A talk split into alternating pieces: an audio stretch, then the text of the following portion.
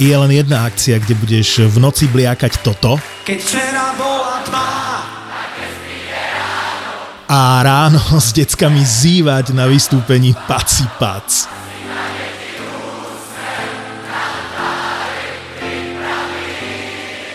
Neviem ako ty, ale my leto štartujeme 9. júna na Donovaloch.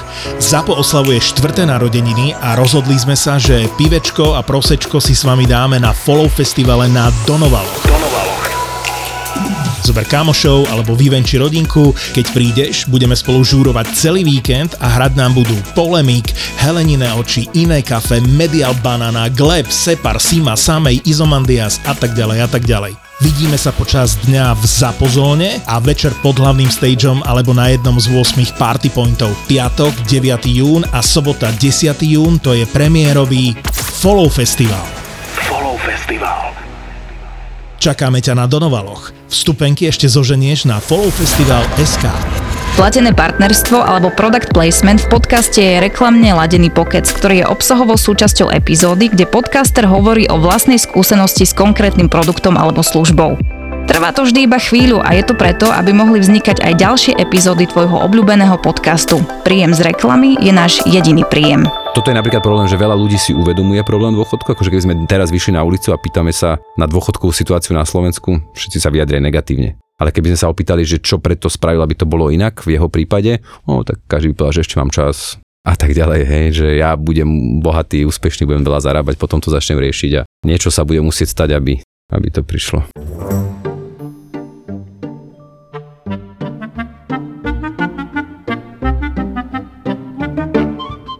A Rado, keď som sa pripravoval, lebo ja tomu hovorím, že snažil som sa dostať do takej tej finančnej flow, vždy mám vytipovaných takých mojich obľúbených ľudí a, z, tej, z tejto sekcie alebo z tohoto oboru a jedným z nich je Morgan Housel, určite ho poznáš, napísal knihu Psychology of Money. A teraz nedávno si urobil svoj vlastný podcast, tak iba zo srandy som to počúval, akože odporúčam fantastický podcast. A rozprával tam o takom zaujímavom príbehu, a prepojil to krásne na peniaze a chcem počuť na to tvoj názor, že, že ako sa na to pozeráš ty. Ten príbeh začína niekde v roku 1968, je to v Anglicku a vtedy noviny, ktoré sa nazývali Sunday Times Newspaper, to boli vtedy najväčšie noviny v Anglicku, mali jednoduchú krízu. Nevedeli, ako pritiahnuť čitateľov, potrebovali nejakú tému. Hej? A ich napadlo, že urobia takú vec, že nikomu sa nikdy nepodarilo oboplávať loďou celý svet. Čiže oni vyhlásia nejakú, povedzme, že súťaž alebo závod,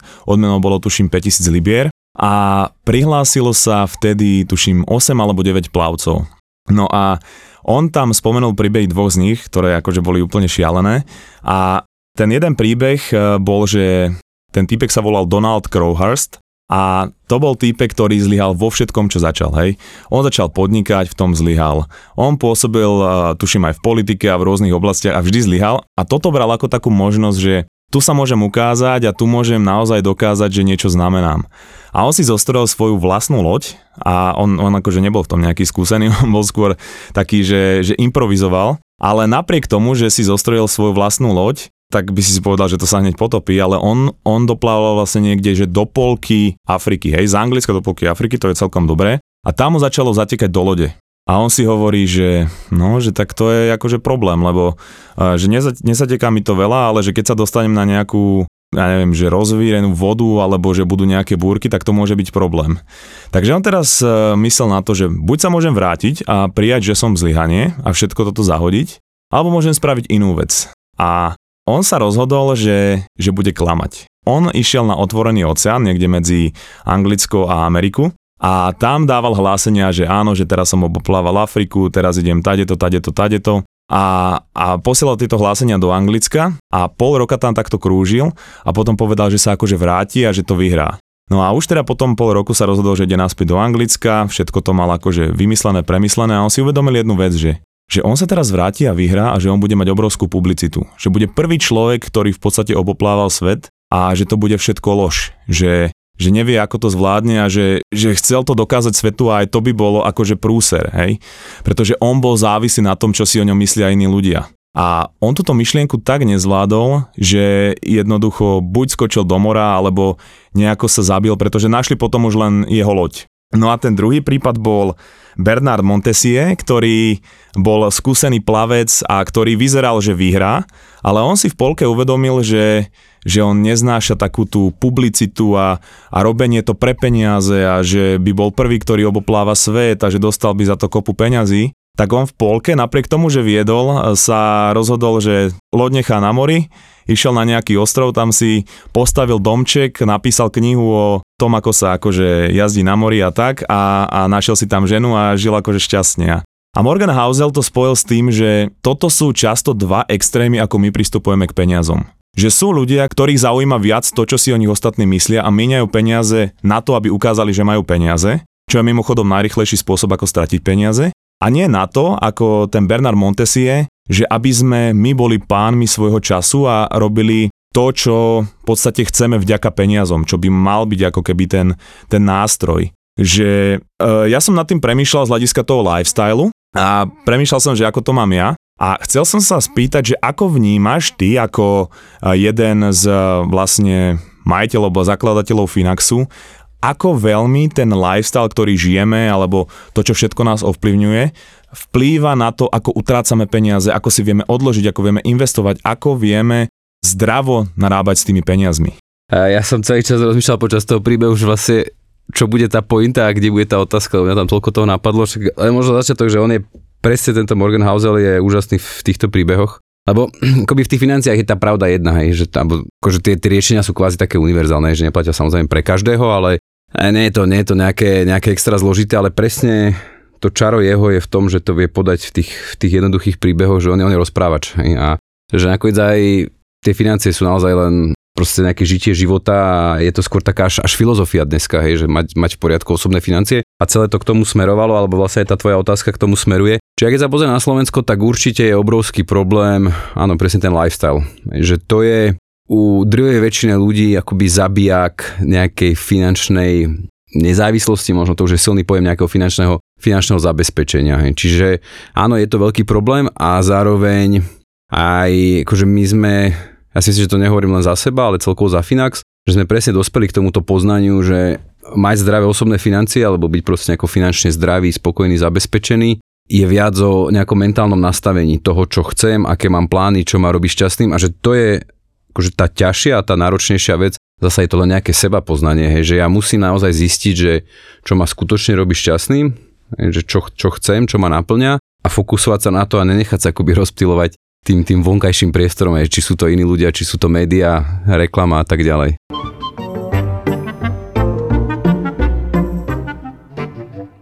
Mám pre teba jeden ultra efektívny spôsob, ako môžeš predsvičiť svoj mozog alebo mysel a väčšina ľudí o ňom nevie alebo ho nepoužíva. Vezmi si napríklad tú knihu, o ktorej sme rozprávali Morgan Housel Psychology of Money. A teraz si povieš, OK, znelo to zaujímavo, objedná si tú knihu, ale neobjednávaj si ju v slovenčine, ak ťa to zaujalo, ale skúsi objednať v angličtine. Pretože pri čítaní knih v angličtine prvá vec, tvoj mozog v reálnom čase prekladá slova z cudzieho jazyka do slovenčiny a prikladá im nejaký význam. A druhá vec, že zároveň, ako zistuješ ten význam, sa učíš aj nové veci. No a naši parťáci z Martinusu majú najväčšiu dostupnosť anglických kníh na našom trhu a zároveň dlhodobo sledujú trendy v anglickej literatúre a vždy tomu adekvátne prispôsobia svoju ponuku, aby mali zákazníci prístup k najnovším a najzaujímavejším titulom. Takže skoč na Martinus a daj si cudzojazyčné knihy a nemusí to byť eh, Morgan Housel Psychology of Money, môže to byť tvoja obľúbená kniha v angličtine, pretože toto je jedna z najlepších mozgových atletík.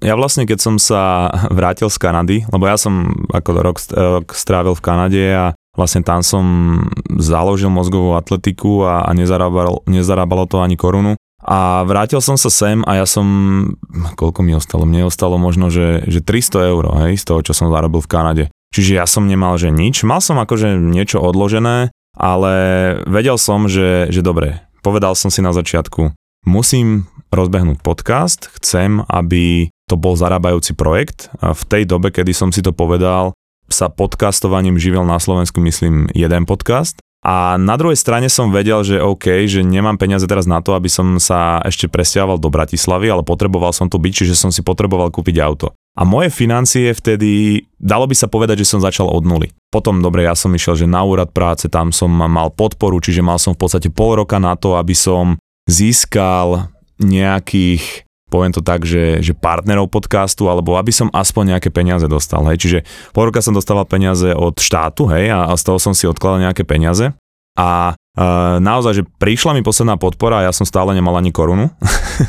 Takže som na mesiac skúšal ísť e, že do rády a hej, to úplne mi nesadlo a, a vtedy, ako som sa musel rozhodnúť, že, že či urobím ten krok do neznáma a naozaj akože sa budem venovať podcastu a knihe, alebo či sa budem venovať len rádiu, tak som sa rozhodol pre ten podcast a, a preto vlastne pre tú knihu. A bolo to dobré rozhodnutie, lebo asi hneď akože pár týždňov, mesiacov na to prišli nejakí prví partneri, začal to zarábať nejaké peniaze a ja som si povedal, a bol som tedy taký opatrný, že, že dobre, že teraz sú, ale nemusí to byť, hej, akože byť podcaster, byť, e, teraz to poviem, že veľmi v úvodzovkách, e, že influencer je také, že, že môžeš jeden mesiac mať nejaké dobré peniaze a ďalší mesiac nemusíš mať nič. Takže prvá vec, e, ktorú som sa rozhodol spraviť je si začať budovať finančnú rezervu.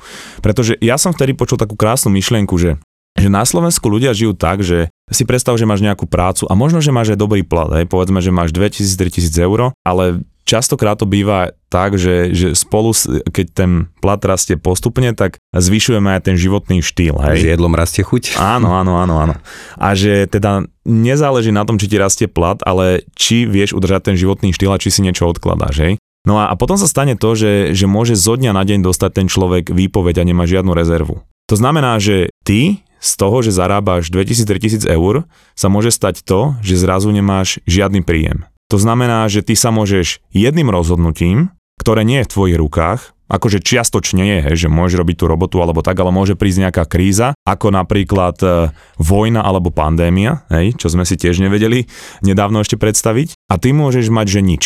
A zrazu, čo, čo spravíš? Nenájdeš si tak rýchlo prácu a potrebuješ nejaké finančné zabezpečenie. A toto na mňa tak dolahlo a ja som si povedal, že dobre, že tak ja teraz e, nebudem si kupovať a nebudem sa hneď e, stiahovať do Bratislavy, ale vybudujem si finančnú rezervu, aby keď prídem potom do Bratislavy a, a možno budem mať aj pravidelný príjem, čokoľvek sa stalo, tak som na pol roka zabezpečený, hej. Čiže myslím si, že to mám teraz vo výške 5000 eur a to som povedal, že, že to mi zatiaľ stačí a teraz si budujem ten majetok, aby som, aby som napríklad e, si chcel kúpiť byt alebo čokoľvek, hej. Tak Ísť proste, na dôchodok. Áno, áno. A dô, dôchodok, akože to sú moje tri účty, hej. To je, že rezerva, dôchodok a budovanie finančného majetku.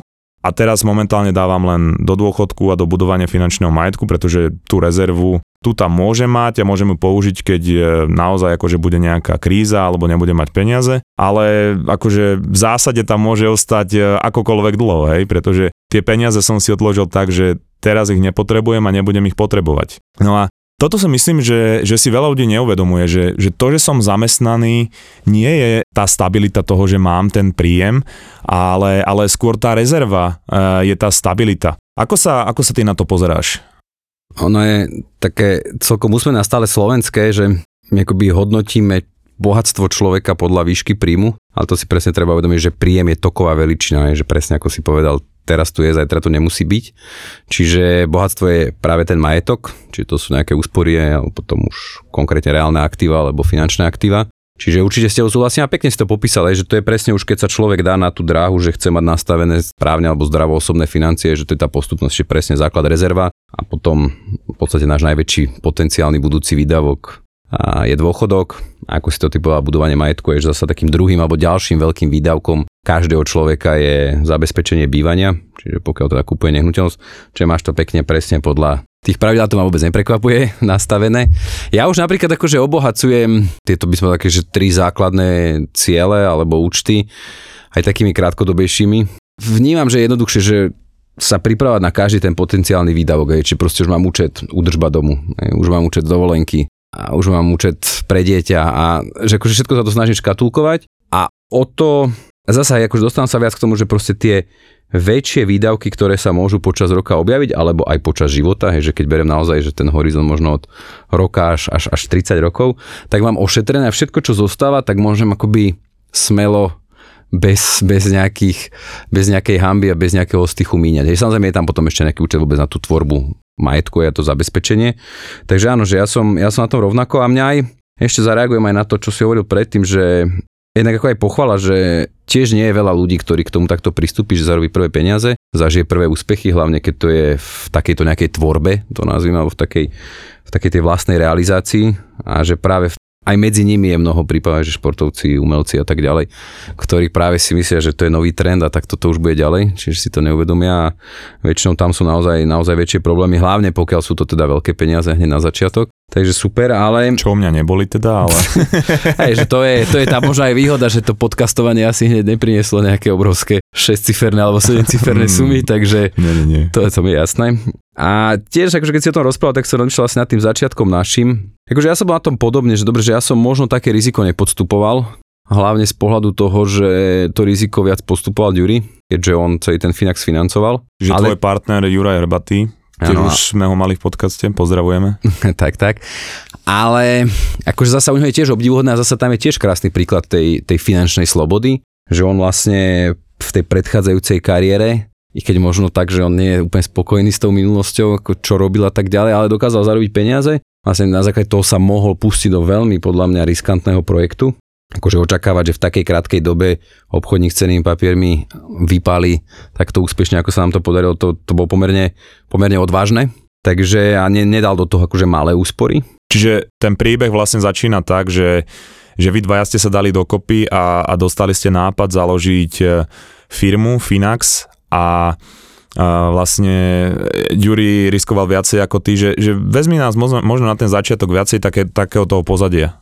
Áno, čiže ako hovoríš, že Ďuri, Ďuri vlastne ma oslovil s tou myšlienkou, lebo ja som bol vtedy bez práce, mal som taký nejaký sabatikal po 9 rokoch u iného obchodníka, čiže on ma oslovil s tou myšlienkou založiť vlastného obchodníka.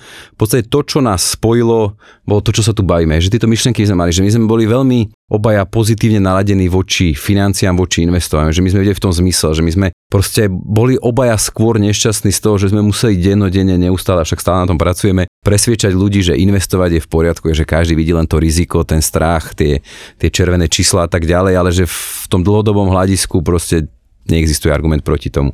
A toto bola taká akože základná myšlienka, ktorá nás reálne spojila. Však potom sa začal vlastne kreovať, ako to spraviť, aby to naozaj tí ľudia dokázali čo možno najjednoduchšie uchopiť, aby sa to čo najľahšie šírilo a tak ďalej a vlastne vznikol celý ten Finax, ako ho poznáme, inšpirovaný americkými roboadvisormi, čiže vlastne jednoduché základné pasívne portfólia, indexové fondy, vyklikanie si celej tej zmluvy a registrácie online, čo v tom čase na Slovensku nebolo. Hej. To znamená, že že obyčajný človek, ktorý chce investovať a nemá hodiny času si e, naštudovať, čo sú vlastne dobré, povedzme to tak, že akcie alebo čo sú vlastne dobré firmy, do ktorých investovať. On vlastne dá peniaze vám a vy mu to investujete do fondov to, a fondy, alebo teda indexové fondy, ETF, to sú vlastne skupiny povedzme 300 až, až 500 a niekedy viac, niekedy menej akcií rôznych firiem, tých vlastne najziskovejších a je tam nejaký garantovaný ročný výnos. To znamená, že keď tam... No, to je silné slovo. Garantovaný ročný výnos, to, to, to sa nepoužíva, to nemôžeme. Uh, takto, garantovaný trhy, ročný výnos, keď sa na to pozrieme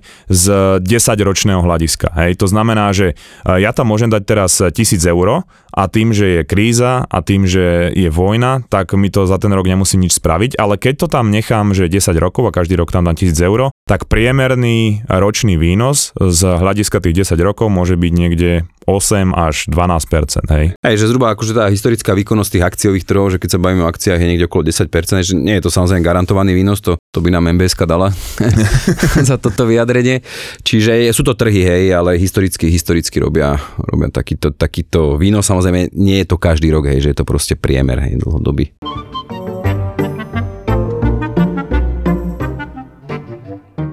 V tej finančnej sfére ja mám taký pocit, že tí ľudia zažijú krízu, Vieš, že, že mm, ako to bolo v tom 2008-2009. A väčšinou si povie, že aha, že však poučím sa, hej, že toto som vtedy spravil zlé a, a tak. Ale e, môžeš byť najväčší génius a keď emocionálne spanikáriš, tak vo finančnom svete to môže byť absolútna katastrofa, hej. A je XY ľudí, ktorí sa pozerajú na druhých, to čo sa deje napríklad teraz, hej, že, že niekoho vyhodili, alebo niekto sa rozvádza, alebo niekomu, ja neviem, proste si zobral zlú hypotéku a povieš si, že, no, že OK, ale a majú taký nejaký pocit, že im sa to stať nemôže. Hej, že majú taký pocit, že, že dobre, ale, ale toto, toto akože nie je moja situácia a nie sú na to absolútne pripravení a potom, potom to príde hej, a oni nevedia, čo majú robiť. A s veľkou pravdepodobnosťou to, ako sa správali počas tej prvej krízy, tak rovnako sa budú správať počas tej druhej. Čiže tamto ponaučenie pre mňa až tak úplne akože neplatí, hej, že, že ja to tak nevnímam a rovnako, rovnako myslím, že niečo také hovorí aj Morgan Housel. A teraz, že my tu máme situáciu, že akože je nejaká kríza, povedzme je aj vojna, hej, čiže tá inflácia je vysoká, ceny sa zdvihli a my tu rozprávame o nejakom investovaní. A teraz človek to počúva a hovorí si, no však ale ja, ja sa naozaj spolieham s dôchodkom na štát, a ja naozaj nemám žiadnu rezervu. To myslíš, že niekto ešte hovorí na Slovensku? no tak možno teraz toto počúva a povie si to, vieš? že, že, že sa spolieham na štát? Uh, nie, že sa spolieha na štát, ale že proste neodkladá si na dôchodok, hej? No a teraz si povie, že, že tak, tak dobre, ja by som si chcel budovať nejakú rezervu, ja by som si chcel odkladať na dôchodok, tak čo by si ty dal ako úplne, že najprimitívnejší, najzákladnejší návod, ako teraz v úvodzovkách, že začať investovať, hej? Že, že z ničoho teraz, že, že chodí mi naučiť mesačne 1000-1200 eur, ako, ako teda začať? Čo, čo ten človek musí urobiť? Ale bereme taký prípad, že doposiaľ viac menej nič neodkladal z toho príjmu. Áno. Čiže minul všetko, hej? Povedzme, že minul všetko, alebo si to dával len tak, že mu to niekde leží. Lebo? Tak už to je veľký rozdiel, uh-huh. že, lebo to už človek, ktorý Akože na Slovensku je pomerne aj, aj z tej histórie a tradície, že aj naši starí rodičia a rodičia, ale tak to bolo skôr také, taká, také sprinútenia, že bola naozaj núdza. Čiže my sme, akože dá sa povedať, že vieme byť šetrný národ, alebo aspoň historicky, že keď berem pred tými 90 rokmi, že to bolo, že sa, že sa ľudia snažili. Čiže tam je akože veľký rozdiel, že keď už dokáže odložiť, a máme akoby taký ten prvý ťažší krok možno za sebou. Ak nedokáže, ako zatiaľ neodkladal, tak asi najjednoduchšie je skúsiť si, ja neviem, možno by som povedal tak, že založiť sporiaci účet v banke, ako keby samostatný podúčet, však to dnes už tie sporiace účty nič nestoja a vôbec prvý krok je na ňom si našetriť 500 eur. Je, že treba napríklad 100 eur si povedať, že mesačne odložím, lebo to je tá cesta, je zase sa dostávame k takej tej psychológii, že tie také malé čiastkové úspechy sú kľúčové. Je, lebo keby som hneď začal tým, že si založím účet dôchodok a posielam tam 20 eur, tak proste to nejaký čas trvá, hej, kým sa toho, toho nejakým spôsobom dožijem nejakého úspechu. Takže založiť, založiť takýto sporiaci účet a tam vybudovať teraz na takúto malú rezervu 500 eur. Ešte by tam bola iná situácia, keď sme mali človeka, ktorý má nejaké úvery. Hej, že teraz nie je len hypotéku, alebo hypotéka je v poriadku, ale keď berieme nejaké spotrebáky, nejaké splátkové predaje a tak ďalej. Hej, že keby sme naozaj išli očisťovať tie financie, že tam je ešte, ešte možno kľúčovejšie sa pozbavovať nejakých dlhov rýchlejšie. Ale berme teda, že nemá, čiže je to tých, tých 500 eur. A v ďalšom kroku ja určite odporúčam akoby tú sumu, ale to už by som, už by som to trošku rozkladal, že tú sumu alebo tú sumu, ktorú dokážem ušetriť, jednak pokúšať sa ju navyšovať, nejak postupne. No pre mňa je veľmi dôležité pri tých osobných Počkej, financiách. Akože, akože myslíš, že, že poviem si, že si budem odkladať 50 eur a postupne sa snažiť ten svoj životný štýl tak o, nejako upravovať, aby som si mohol odkladať viac, hej? Hej, ja by som sa na to možno pozeral percentuálne, že teraz tých 50 eur je, nech ja neviem, možno 5% z tvojho príjmu a že pokúsiť sa dostať treba až na 20%. Ale to neviem, že to má prísť do roka, ale možno do troch rokov a povedať si akože nejaký plán si nakresliť a dostať sa k tomu, lebo žiaľ ono dnes Akože keď naozaj človek zarába priemernú mzdu, a to zasa väčšina ľudí je pod priemernou mzdou, že ten medián je trošku nižšie. Priemerná je teraz koľko? 1500? Cez, myslím, že tak nejak 1300. A to ešte hrubá mzda, hej, čiže ešte keď si od toho odrátaš. Ale priznám sa, že neviem, že teraz som to dlhšie nepozeral, že môže byť, môže byť už aj viac. A, ale však stále sú to pomerne nízke sumy na to, keď si vezme, že ty musíš z toho prežiť, musíš si z toho kúpiť bývanie nejaké alebo zabezpečiť bývanie, nejakú rezervu si vytvoriť a proste potrebuješ aj nejako žiť. Čiže chceš aj nejaké záujmy mať. Už aj dneske 20% si treba zvezmeš z tej tisícky v čistom, 200 eur nie je až tak veľa, hej, že to je to reálne podľa tvojho veku, že dobre, jasne, čím si mladší, tak tým stačí menšia suma, ale už máš treba, ja neviem, 30 rokov, tak už možno aspoň tých 100 eur by malo ísť len na dôchodok. A teraz potrebuješ si ešte kúpiť bývanie, že nie, nie je to až také akože rúžové, že nie je ten život ľahký, keď to tak poviem.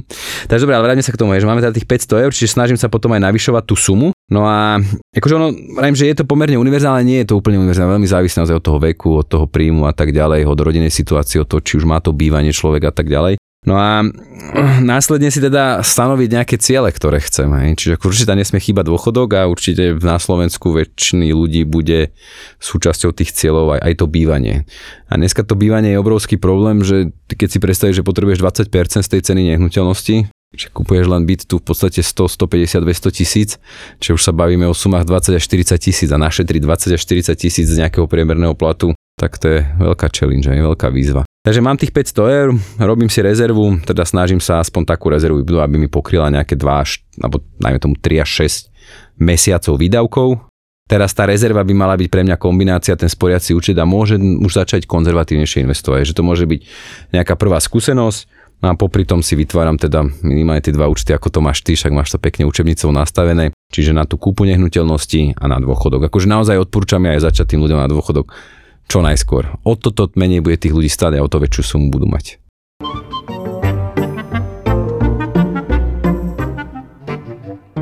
A s Radom sme sa počas rozhovoru bavili o tom, že, že ako začať investovať a ja som spomínal, že mám v podstate otvorené tri účty, že si odkladám na dôchodok, že mám svoju finančnú rezervu a že si budujem majetok. A, a dôvod, prečo vlastne som si aj rada pozval, je, je ten, že ja mám vlastne Finax, to je vlastne aplikácia, firma, v ktorej on pôsobí a ktorú on zakladal, kde ja im dám len peniaze a oni to investujú za mňa, čiže ja sa nemusím zaoberať nejakým informovaním alebo zisťovaním informácií. A ak nemáš ty nič také, tak ti odporúčam e, si založiť účet tam, pretože teraz majú takú promoakciu, že keď si založíš účet do konca júna, tak máš 500 eur spravovaných do konca života zadarmo. To znamená, že Môžeš si to vyskúšať, nebudeš mať za to žiadny poplatok, uvidíš, eh, či sa ti to páči, či sa ti páči tá aplikácia. V tej aplikácii máš aj rôzne videá, kde ťa o tom vzdelávajú, o tom, ako narábať s peniazmi. Takže do konca júna, keď si založíš účet na Finaxe, odkaz bude v popise epizódy, tak máš 500 eur uh, spravovaných zadarmo.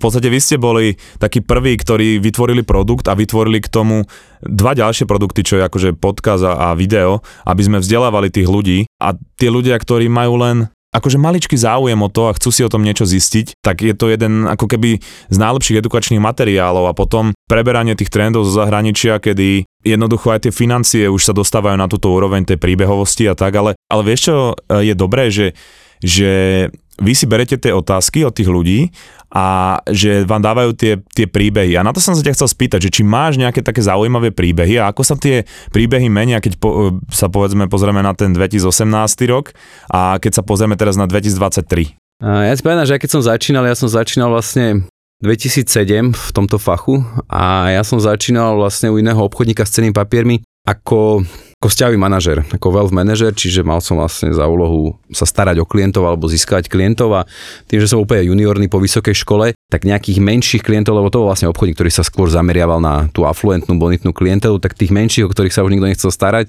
mi posunuli, že však vyskúšaj si a tak ďalej. A bol tam jeden, jeden chlapík, ktorý, akože nechcem sa niekoho dotknúť, vôbec to nie je nič zlom, on bol robotník, ale mal v tom čase nejakých milión korún. A to bol rok 2007. Mal, mal, mal u nás vlastne nejaký milión korún.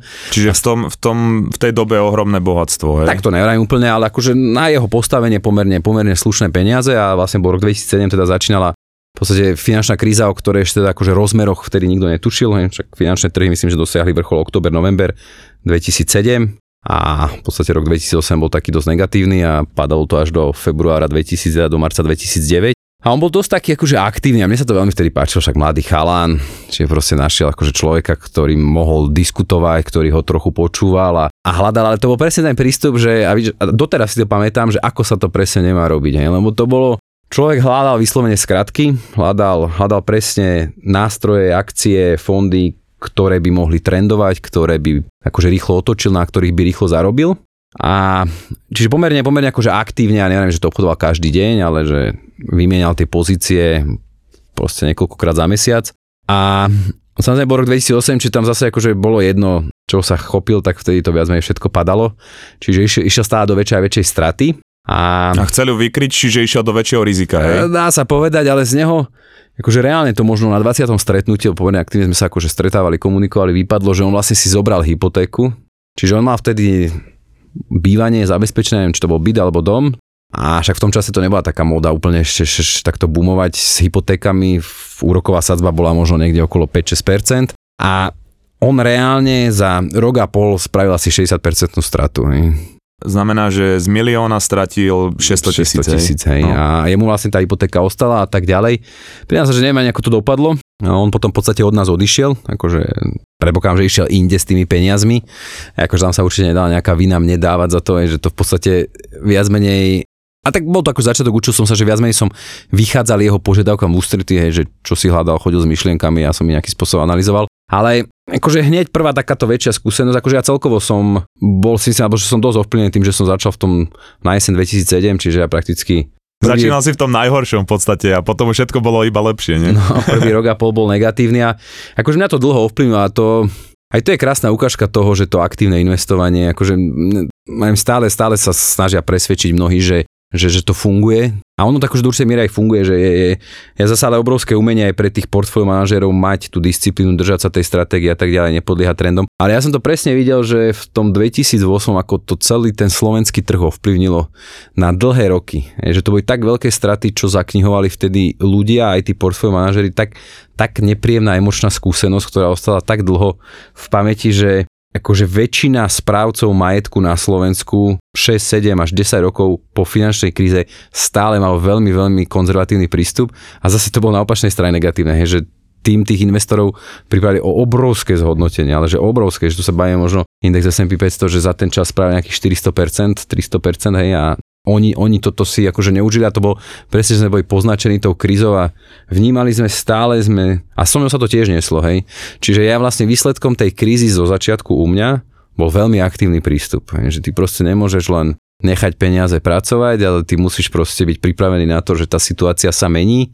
Akože to, čo dnes ja vidím pravidelne na LinkedIn stále a proste musíš reagovať, ale väčšinou ty to prekombinuješ a na konci dňa, na konci dňa je to zlé, ale Čiže zo začiatku ma to veľmi negatívne ovplyvňovalo paradoxne to, že som toto zažil, lebo som proste za každým rohom videl nejakú tragédiu, nejaký škandál, lebo tá, tá ekonomika nikdy nie je len ružová alebo čierna, hej, ale to je vždycky mix, čiže ty keď si dnes otvoríš noviny alebo proste začneš študovať, čo sa vo svete deje, tak nájdeš 10 pozitívnych vecí a 20 negatívnych. A hlavne tie, tie negatívne na teba viac vyskakujú, lebo to je proste tak fungujú médiá. No že, ja by som skôr povedal, že, že 9 negatívnych a jednu pozitívnu. Ja viem, aký budeš hľadať, vieš, to keby si nehľadal, hej, keby to len otvoríš, ale keď reálne akože analizuješ. Čiže ten sklon byť negatívny je veľmi prirodzený, je veľmi ľahký, je ťažšie byť dnes optimistom, alebo dlhodobo to je akože také prirodzené ľudské, ono to tak aj nejak viac predáva, to negatívne.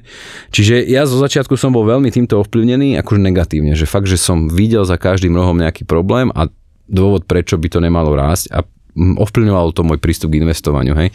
Až následne s odstupom času zase tá, tá pozitívna éra dospela k tomu, že naozaj je najlepšie proste sa, sa na tej vlne viesť, vedieť prečkať tie negatívne obdobia a s istotou proste to zasa príde. Hej. Takže že také boli nejaké vôbec moje akože investičné začiatky a že skôr sú potom tie spomienky, spomienky negatívne. On to možno aj vychádza z toho, že za dobré výsledky vás málo kto pochválí, ale tie negatívne máš stále na stole, hej, to je, tak to funguje v tých financiách. No, ale... keď, keď trhy rastú a ty zarábaš, sú to trhy, hej.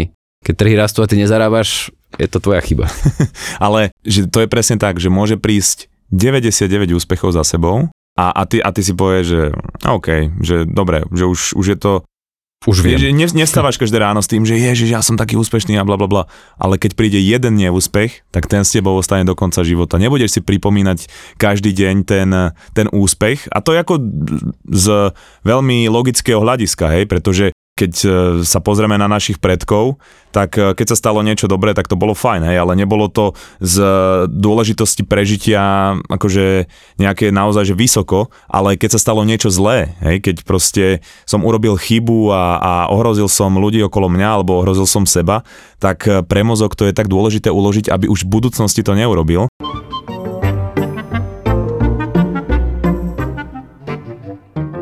Na začiatku toho, keď som sa vôbec začal zaujímať nejakú finančnú gramotnosť, že, že pozeral som sa späť na tú krízu v tom 7., 8., 9.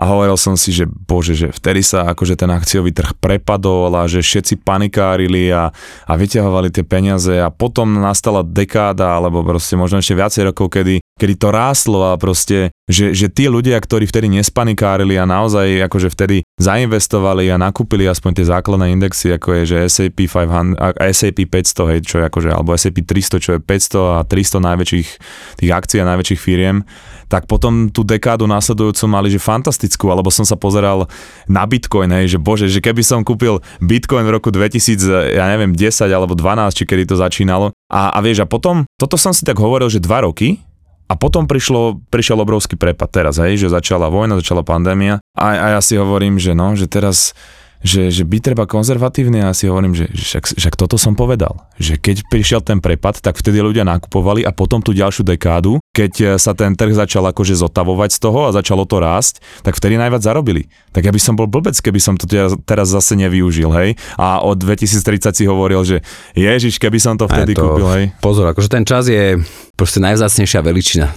Ja to obzvlášť akože celkovo aj v živote je, že zasa sa dostávam k tej filozofii, my už nie sme finančníci, ale už viac filozofovia, že akože odkladať zbytočné veci, ja neviem, či to už veku s vekom prichádza, že, že zbytočne odkladať, že toto raz budem robiť, toto raz spravím určite a tak ďalej, že to je akože najhorší prístup a obzvlášť vo financiách, že to je, aj teraz to platí, že zažili sme, že ja neviem, tých to je skoro 15 rokov alebo 14 rokov naozaj takého nadpriemerného rastu, čo mnohým ľuďom, ktorých len toto obdobie zastihlo práve v nejakom uprostred nejakého produktívneho veku a nevyužili tento rast treba v príprave na dôchodok, tak im to bude akože extrémne chýbať. To sa trošku dotýka aj mňa, že tiež úplne na začiatku som nemal tie vedomosti alebo ten prístup ako teraz. Takže, ale ešte stále mám pomerne ja dlhý horizont do konca.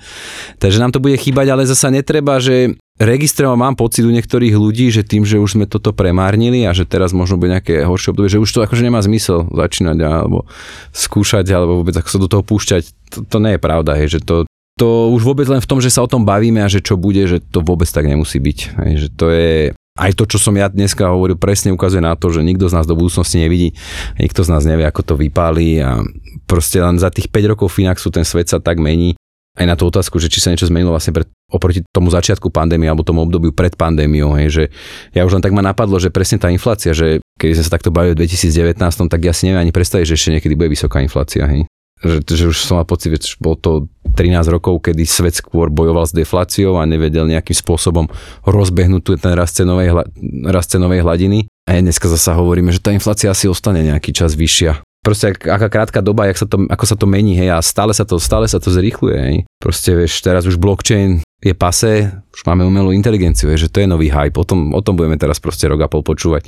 To bude krásna bublina, hej. Ale zároveň akože v dobrom, hej, že ono vždy, vždy to ľudstvo predstali do extrému, hej. Ale práve on to môže byť veľmi zaujímavé práve na túto dobu, kedy nejaká perióda skončila, hej, že by som taká, že monetárno-fiškálna, ktorá veľmi akože podporovala tú ekonomiku a vždy svetu v takýchto situáciách pomohla nejaká nová technológia. Hej, že či to bola knihtlč, či to bol internet, hej, alebo nejaká priemyselná revolúcia. Tak ja mám pocit, že možno stojíme na Prahu niečo takéhoto nového. A že práve tá umelá inteligencia zasa môže byť ďalší nástroj, ktorý posunie tú produktivitu práce o level vyššie a mnohí ľudia sa toho boja, že teraz budú bez práce a tak ďalej. To sa, to sa už toľkokrát v histórii ľudstva hovorilo, spojení s internetom, so strojmi, s robotikou, s kadečím, hej.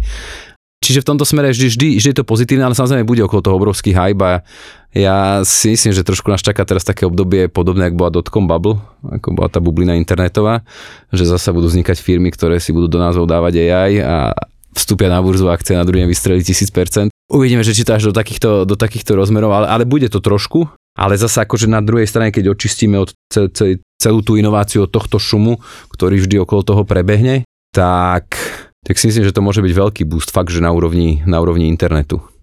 Ale vieš čo, mne, to príde vtipné, že, že umelá inteligencia ti ukradne prácu, ale, ale väčšia pravda je skôr to, že nie umelá inteligencia ti ukradne prácu, ale ľudia, ktorí budú vedieť pracovať s umelou inteligenciou, ti ukradnú prácu, pretože zase je to nový nástroj, je to taký nástroj, ktorý tu doteraz nebol a tak rovnako ako s internetom, ako s počítačmi, ako so všetkým iným, oni neukradli pla- prácu ľuďom, ale ľudia, ktorí sa išli s týmto trendom a naskočili na neho, tak mali oveľa väčšiu konkurenčnú výhodu. A teraz, keď sa bavíme o, o financiách, hej, že ako uh, viacej šíriť uh, to povedomie o, t- o tých financiách, o tej finančnej gramotnosti, možno umelá inteligencia nás dostane do bodu, kedy to nebude potreba. Pretože bude stačiť, aby ľudia si uvedomili, že potrebujú investovať alebo že potrebujú si odkladať peniaze a zveria to do rúk, povedzme, že umelé inteligencie. A teraz, umelá inteligencia, keď bude dobre nastavená e, v oblasti finančníctva, a tam teraz ešte nie sme, tak e, tam nie sú žiadne emócie. Hej? To znamená, že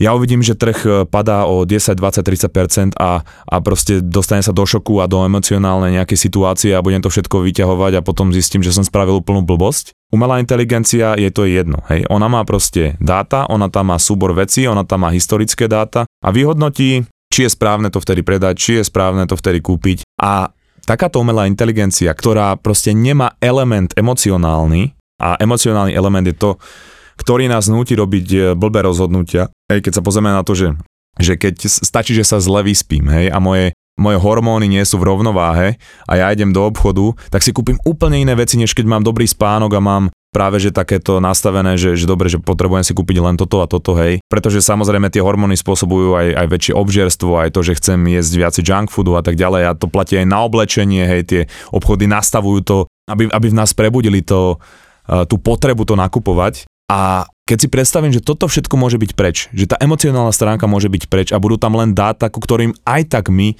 aj keby to bol najmudrejší finančák, jednoducho, nebude mať v živote taký, takú databázu dát, ako bude mať tá umelá inteligencia, ktorá ju môže vyhodnocovať v sekundách, tak to môže byť revolúcia v oblasti financií a v tom, ako vlastne narábame s vlastnými peniazmi. Ja nie som až taký optimista. Lebo stále tam chýba taký ten prvok, že tá dôvera tej osoby a tá vola alebo taká tá potreba a chuť niečo zmeniť hej, a mať tie financie v poriadku, tam musí byť najskôr u toho človeka. Hej, že, že nemyslím si, že stále tá umelá inteligencia, akože otázka je to, že či ľudia aj budú viac veriť ako iným ľuďom napríklad, alebo nejakým štandardným jednoduchým algoritmom. Ja sa trošku bávam, že nemusí to tak byť, že práve príde aj taká, zase tiež pomerne taká veľká revolta a nejaká možno u veľkej časti populácie odpora nechuť. Že... Musí tam byť dôkaz sociálny, vieš, že to funguje. a sú vlastne dneska aj, výskumy, že tá generácia Z, myslím, že to sú teraz tí najmladší, nie? že u nich už akoby ten vzťah k tej technológii, čo by sme presne povedali naopak, lebo to sú ľudia, ktorí akož naozaj od mala vyrastli už s tým mobilom v ruke, keď to tak zjednodušene poviem. A že u nich je naozaj, akože už sú dneska prieskumy na západe také, že skôr ako keby odpor voči tým technológiám a viac si vážia a cenia a vyhľadávajú ten osobný kontakt, čiže do veľkej miery možno bude aj takýto, takýto efekt opačný. Ja napríklad v čom vidím akože obrovskú pridanú hodnotu a v čom je práve, a v čom som si istý, že, že kde tá umelá inteligencia akože úspeje a si nájde miesto a, a to môžeme aj hovoriť, že to sú tie povolania, ktoré sú ohrozené, sú presne akože zamestnania, ktoré pracujú s obrovským kvantom dát a musia ho nejakým spôsobom tie dáta vyhodnocovať, analyzovať, tak ona to spraví jednoduchšie, efektívnejšie a presnejšie. Hej.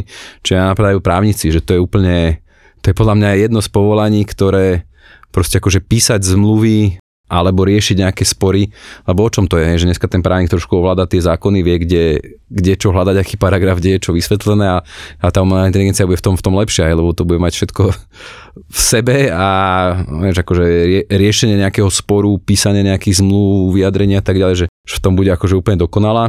Čiže toto, hej, že napríklad mňa, mňa napadá, hej, akože také, takéto vyslovenie, alebo potom sú to ja neviem, že teraz toto šoférovanie a takéto, takéto povolania, že toto môže byť úplne, úplne nahradené. A, a tam to aj smeruje v podstate, hej, že ITčkári niektorí. Je, je taká tá predstava, že, že v podstate budúcnosť šoférovania, alebo teda aspoň nejakej dopravy je vlastne, a tiež, tiež vlastne to je na princípe umelej inteligencie, je, že vozidlá by boli navzájom prepojené, to znamená, že keď je na 10 kilometri auto nehoda, tak auto, v ktorom ja sa veziem, tak bude o tom vedieť a hneď zvolí inú trasu.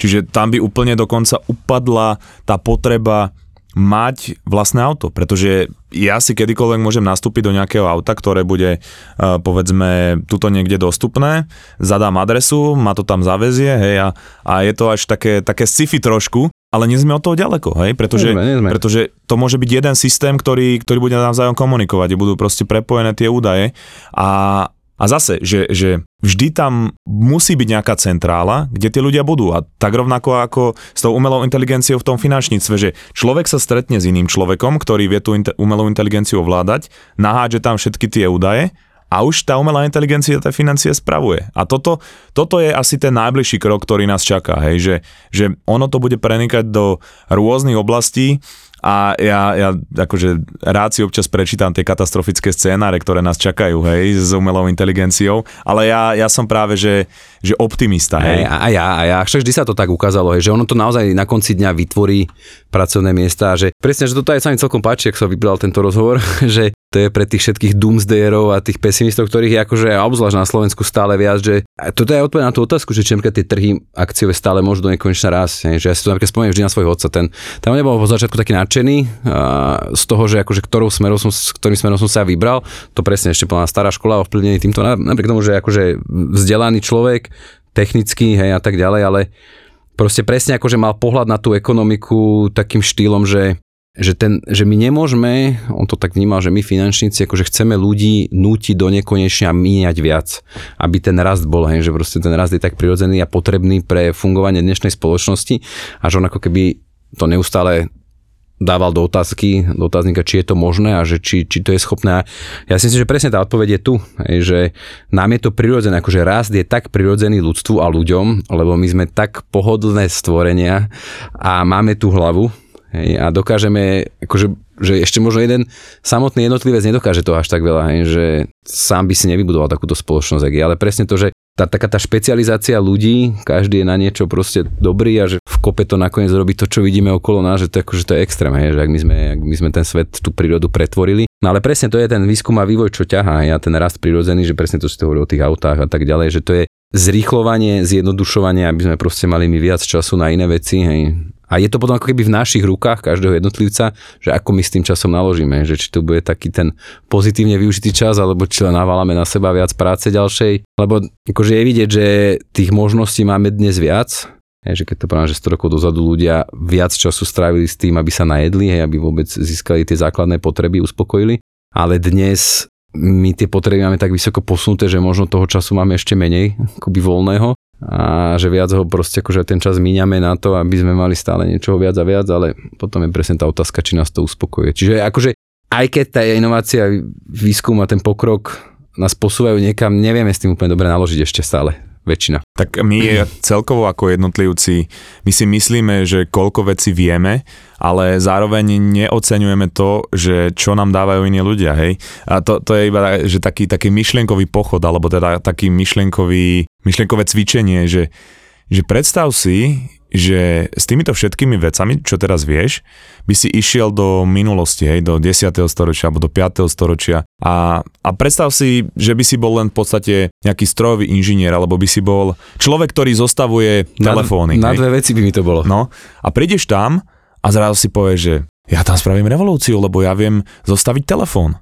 A ty tam prídeš a zistíš, že No ale ja neviem, ako, ako vyrobiť plast. Ja neviem, ako získať sklo teraz na ten, na ten displej. Ja neviem, ako no, mám teraz ako ten plast vytvarovať. A zrazu zistíš, že ti to je úplne na nič a že sa musíš prispôsobiť tej dobe, čo si tam, pretože tie veci, tie maličkosti ti dáva stovky, možno tisíce ďalších ľudí. A my by sme bez tých ďalších ľudí dnes nevedeli fungovať a to bude platiť aj do budúcna, hej, keď sa tu bavíme o tom, že, že stroje nám budú kradnúť e, nejaké, nejaké práce, alebo že, že umelá inteligencia teraz ohrozuje našu budúcnosť, tak ja to vidím práve naopak. Jasné, že keď predávaš vilu v Tatrách, tak ti tam prídu normálni ľudia, ale... Na. A, no, vedeli by sme povyprávať. Tak eh, vyprávajte, dievčatá. Chceli odo mňa vedieť objem chladničky. Proste už sa ťa niekto spýtal. Nie, na čeku objem hĺbku drezu, je, že fú, ty kokos. Elektrika, stierky, keď už máš handlové spravené, tak si na štandard, hej, lebo ľudia si proste... Lebo u vás čiastočná rekonštrukcia je väčšinou, že kúpili sme si bukovú plavačku v Mercury pred vymenili okna. Rokmi. Sú to kolegyne z realitky, takže poradia aj zabavia. Predáva sa byt e, niekde v centre Prievidza, to si už povedzme otvorene, že centrum Prievidza už dávno umeralo. Susedia hlásili, že ho 3 dní nevideli, tak išli pre istotu pozrieť a otvorili, no ani sa im nedali otvoriť vstupné dvere, hej, že pán tam ležal padnutý pri dverách. Objav ďalší originál od ZAPO s názvom Ľahkosť bytia. Povie ti to oznamovcov vetom. Mne sa páči na nich taká tá, Tá ľahkosť bytia.